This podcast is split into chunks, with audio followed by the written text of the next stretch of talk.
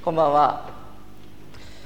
えー、今日は松本先生が明日から始まりますリーダーシップサミットの準備のためにですね、えー、先週に引き続き私が担当させていただいております。午前中の2回の礼拝9時礼拝11時礼拝はですね来年度の主題聖句である支援102編19節後の世代のためにこのことは書き記されねばならないという詩編102編の19節からのメッセージでありました。私たち一人一人が礼拝者として神の前に立つことそのことの大切さが語られたことであります。ぜひ、えー、次週のですね先週講談をご覧いただいて松本先生のメッセージをご確認いただければと思います。さて、えー、先週まで秋の歓迎礼拝でした。そこで、えー、ルカによる福音書15章からですね3つの例え話が連続で取り上げられたことであります。一匹の迷子になった羊の話に始まりなくした1枚の銀貨の例えそれから家出した宝刀息子そしてそのお兄さんもう一人の宝刀息子という話の中からですね私たちは神様が一生懸命失わないように一人も失わないようにですね、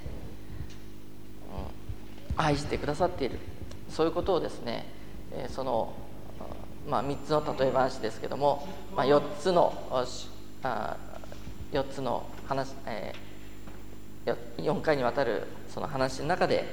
えー、繰り返し繰り返し私たちは聞いてきたわけであります。弟子たちや罪人ばかりではなくあのファリサイ派立法学者たちに対しても罪人罪人と自分や人を裁くな。神様はどんなであれ神の子を愛しているんだ。そういうメッセージをですね、えこの3つの例え話からですね、え語りかけていたわけであります。それが主イエス様の、まあ、ファリサイ派立法学者の人々に対してのメッセージでもありました。いくらファリサイ派の人々がまた立法学者の人たちがですね立法を守ろうと贖いの捧げ物を捧げようと。それは完全なものではなかった。罪を持った者が一生懸命一生懸命その罪をあがなおうとしてもですねそれは完全ではないんです。全く罪のない存在が肩代わりしてくださる。そのことが重要でありました。主イエス様の宣教の目的はまさに人類の救いでありそしてその身代わりになるということだったわけであります。主イエス様が来られた理由それはただ一つ。私たちのために十字架につけられるためにであったんです。今日お読みした聖書はそのような主イエス様の生涯のクライマックスである。このエルサレム入場の箇所であります。でここはですね伝統的にイースターの1週間前主ロの手術パームサンデーというその日にですね読まれる聖書箇所なんであります。主イエス様が十字架にかかるためにこのエルサレムに来られた際人々が白すなわち夏目足と呼ばれる木の枝葉をこう打ち振りですね。そして着ていた服をその道に敷いて主イエス様を迎えたというそういう出来事を記念する日に読んでそしてその週からその日から始まるこの受難週にですねこの備えるというのが、まあ、この主路の手術そして受難週であります。夏目足 夏目足という木は豊かなこの実をつけるところからですね、ま、勝利とか繁栄の象徴でありました。ですから人々はこの時、えー、本当にとうとう救い主が勝利の救い主がやってきた。そして私たちに勝利を与えてくださる。そういうその思いを持ってですね、えー、白の葉を夏見足の葉を振りそして自分の着ていた大事な財産でもある上着をですねあの道に敷いてその王の到来を喜んだということであります。旧約聖書のゼカリア書9章9節というところにですねこのことに対する予言があるんですけれどもこういう言葉です。娘シオンよ大いに踊れ娘エルサレムよ看護の声を上げよ。見よあなたの王学彼は神に従い勝利を与えられた者高ぶることなくロバに乗ってくる。メロバの子であるロバに乗って。このようにですね救い主である王が転ばに乗ってやってくるというそういう予言がこのゼカリア書9章9節には記されているんですけれどもまさにですね、えー、当時人々はローマの圧政に苦しんでいました。そしてもう神の民という民族の尊厳を奪われていたんです。しかしガリラヤをはじめ至る町や村で神の国の到来を説きそして本当に不思議な力で病を癒す。主イエス様の噂はエルサレムの人々にこの人こそこの人こそ救い主である。そういう希望と期待を与えていたんですね。そして実際ですね主イエス様が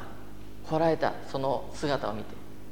ロバに乗った転ばに乗ったその姿を見てですねこの希望と期待は確信へと我々を解放してくれる王という確信へと変わってい、ったのであります。新約聖書の4つの福音書すべてがですねそのようなイエス様の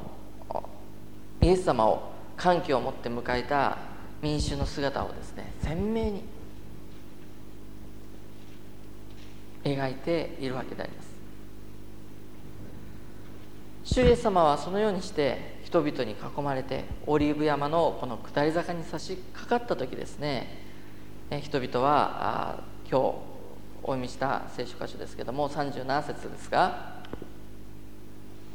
あせ、えー、主38節主の名によってこらえる方王に祝福があるように天には平和意図高きところには栄光とですね主イエス様を賛美し始めたのでありました。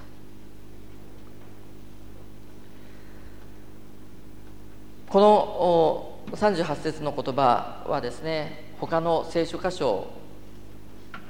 えー、平行福音書なんて言いますけれども同じことが書いてある。他の福音書を見ますとダビデの子とかイスラエルの王にと主イエスを来るべき王と告白していることが記されています。そしてまた、えー、今日の聖書箇所では、えー意図高きところには栄光とあのイエス様がお生まれになった時の天使たちのですね本当にその賛美の声のように私たちは聞くわけですけれども他の聖書箇所ではここはですね意図高きところに「ホサナ」「ホサナ」とこう叫んでいるということが記録されているのであります。でこの「ホサナ」という言葉は「今救ってください」今救ってくださいというそういう意味のヘブル語であります。ですから「ホサナホサナ」ってその呼びかけるというのはその人に対して「救ってください」今私たちを救ってくださいというそういう呼びかけに他ならないんですね。人々は心からイエス様をそして救い主とを信じていたということがこの言葉から本当にわかるんです。しかしこのような彼らの歓喜の叫びの声を快く思っていない人々がいました。それが39節に記されていますファリサイ派の人でありました。39節を読むとこういうふうに言っています。するとファリサイ派のある人々が群衆の中からイエスに向かって「先生お弟子たちを叱ってください」と言ったとあります。先生お弟子たちを叱ってください。大きな声を出すなもっとここは静かにしなきゃいけないんだ。そういう意味でお弟子たちを叱ってくださいと言ったのでしょうか。そうではありません。先生お弟子たちを叱ってください。王でもないあなたにあなたを弟子たちは来たるべき王と言っている。それは神を冒涜している。これがこのファリサイ派の人々が叱ってくださいといったその言葉の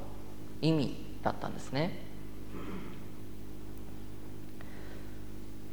もしイエス様がファリサイ派の人々をですね今までずっとあの批判していなければもしかしたら彼らもですね主イエス様の素晴らしい言葉や奇跡の数々を目の当たりにしていましたし聞いてもいましたから。もしかしたらこの人を我々の王と叫ぶことができたのかもしれない。認められたかもしれないんです。しかしイエス様はですねパリサイ派立法学者たちが成していた形骸化した立法理解そして悔い改めようとしない自分は間違っていないというその悔い改めようとしないその態度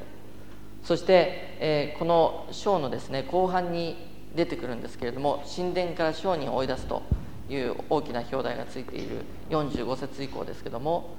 神殿をですね、まあ、そういう売買の道具にしている。まあ簡単に言えば神殿をですねそういうなんか商売の道具にしている、まあ、そういう腐敗ですね。信仰生活の腐敗。そして、えー、何より一番最初に申し上げましたけども罪人をですねもう自分とは関係ないもの、まあ、ファリサイ派のファリサイという言葉自身がですねもう分離したものというそういう意味があります。そそういう意味があるぐらいですから。もう罪人と接することなど全くしない。そしてそのそういうことをあ罪を犯した人たちやまた違法人と接しなければならないような人々に対してお前は罪人だと言って断罪するその愛のなさに。主イエス様は今日の聖書箇所の後半ですけれどもイエス様は41節あして今日お読みしなかったところですけれども41節のところを見ますとエルサレムに近づき都が見えた時イエスはその都のために泣いてとあります。そして今申し上げたように神殿に入ってからは本当に憤ってイエス様が本当に憤るっていうその姿を見せるのは本当に数少ないんですけれども見分け目をする。自分は神様のことをよく知っている。聖書のことをよく知っている。そう言ってはばからなかったファリサイ派そして立法学者の人々に対してですね主イエス様は泣きそして憤らずには折れなかったのでありました。でありますから弟子たちを叱ってくださいというファリサイ派の人の人々の言葉にですね主イエス様はきっぱりと言うのです。言っておくがもしこの人たちが黙れば石が叫び出す。もしこの人たちが黙れば石が叫び出す。そのようにですね主イエス様は彼らに答えたのでありました。皆さんどうでしょう？石が叫び出す、まあ、普通に考えたら起こらないことであります。しかし起こらないことが起こるほどそれほどですねこの叫びは真実である、まあ、それがですねこういう理解、えー、それぐらいこの、うん、イエス様をイエス様に対して喜びの声を上げるというのは真実だというのがあまあ一般的な理解だと思います。でこれはこれで間違いないんですけれども間違いはありません。真実を隠そうとしても曲げようとしても誰かが真実を語り出す、まあ、そういうような時にもですね石が叫び出すと、まあ、そういうような使われ方も実際するのであります。しかし実はもっともっと豊かな意味が込められています。そのことを示しているのが今日お読みしました旧約聖書先ほどお読みしました旧約聖書に記されていた義明24章27節の言葉でありました。もう一度義明24章の27節をお開きいただきたいんですけれども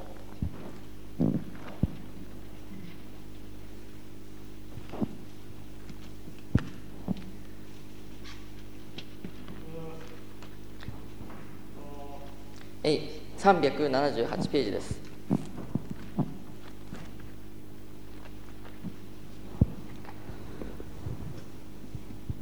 見よこの石が私たちに対して証拠となる。この石は私たちに語られた主の仰せをことごとく聞いているからである。この石はあなたたちが神を欺くことのないようにあなたたちに対して証拠となる。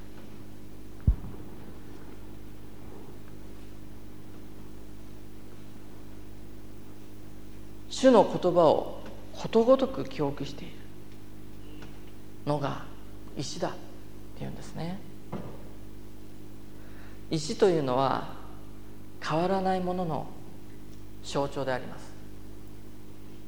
私たちもですね今日のこの聖書箇所にあるようにですね何かの記念にですねこの石を用いて記念碑とします。ずっと動かない。ずっと変わらない。いつまでもそのことが残り続ける。そういう思いを込めて記念碑をですね私たち立てますね。旧約の時代石とかまた岩というのは神様の変わらない救いの言葉約束を表す言葉でした。いや神様そのものだというぐらいの意味がありました。詩篇の62編7節にはこういう言葉があります。神は私の岩私の救い砦の塔。私は動揺しない、まあ、こういう言葉がですね聖書の至る所に記されています。そして新約聖書もですね、えー、主は生きたい石なのです。というペトロの手紙12章4節などの言葉もあるところからですね本当に石岩というのは変わらない。そして主の言葉を本当に、えー、地球が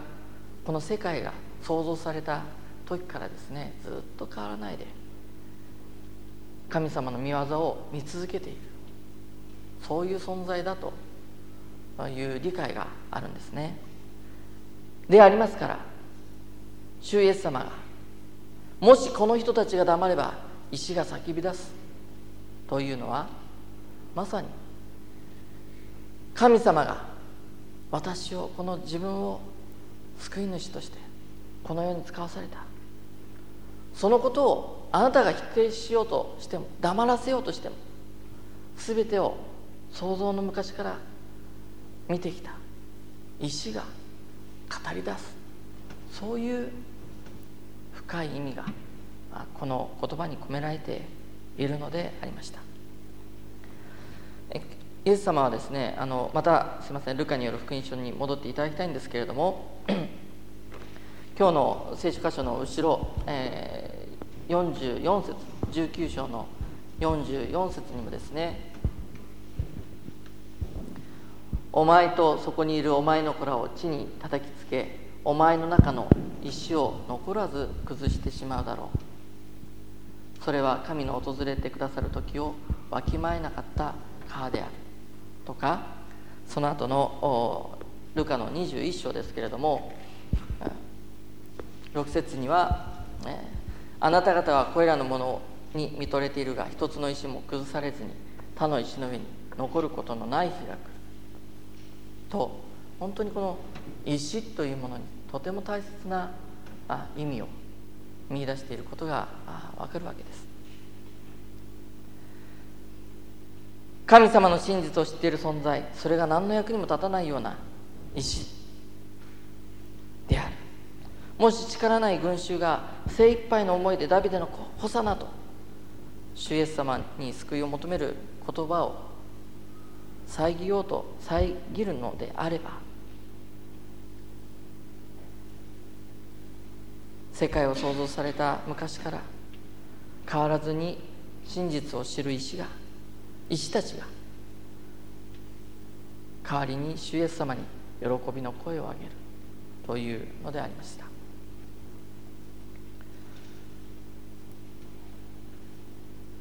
では私たちはどのように主イエス様を告白するのでありましょうか。私たちは本当にこの鳥小さな小さな石のようにですねしかし本当に本当に主イエス様の救いを願っているんであろうか確信を持っているんだろうかそのことをですね今日今一度私たち自分の心にですね自分の中の石という言葉がありましたけども問うていただきたいと思うんです。人々から「お前の神はどんな神だ?」そのようにあざけりの言葉を受けることがあるでしょう。キリスト教なんて大したことないと言って、えー、言われることもあるでしょう。そのような時に私たちはどのように主を告白するでありましょうか。残念ながらこの時の群衆たちは主イエス様の十字架の死を目の当たりにして去っていってしまった。多くのものが去っていったんです。では私たちはどうでしょうか。主イエス様の死から始まる主イエス様の死から始まる救いの御業を本当に「ホサナ!」声を高らかに上げて言うことができるでありましょうか。キリストの復活。それは、えー、絵空事ではなく本当に起こったんだ。そういうふうに告白することができるでありましょうか。石は叫びます。石は叫びます。石は叫びます。主の。そしてえ、っと。主の名によって来られる方王に。祝福があるように。天には平和意図高意図高きところには栄光。どうかあここに集うお一人お一人本当に心の中に石のように。小さくてもいいんです。小さな石のようでいいんです。しかしそうか。私のためにイエス様が十字架にかかって死んでくださった。本当にそのことを心に刻みつけてほしいんです。なくさないでほしいんです。神様があなた皆さん一人一人を本当に愛してくれている。そのことを本当にイエス様を通して知っていただきたい。そのように思います。お祈りをいたします。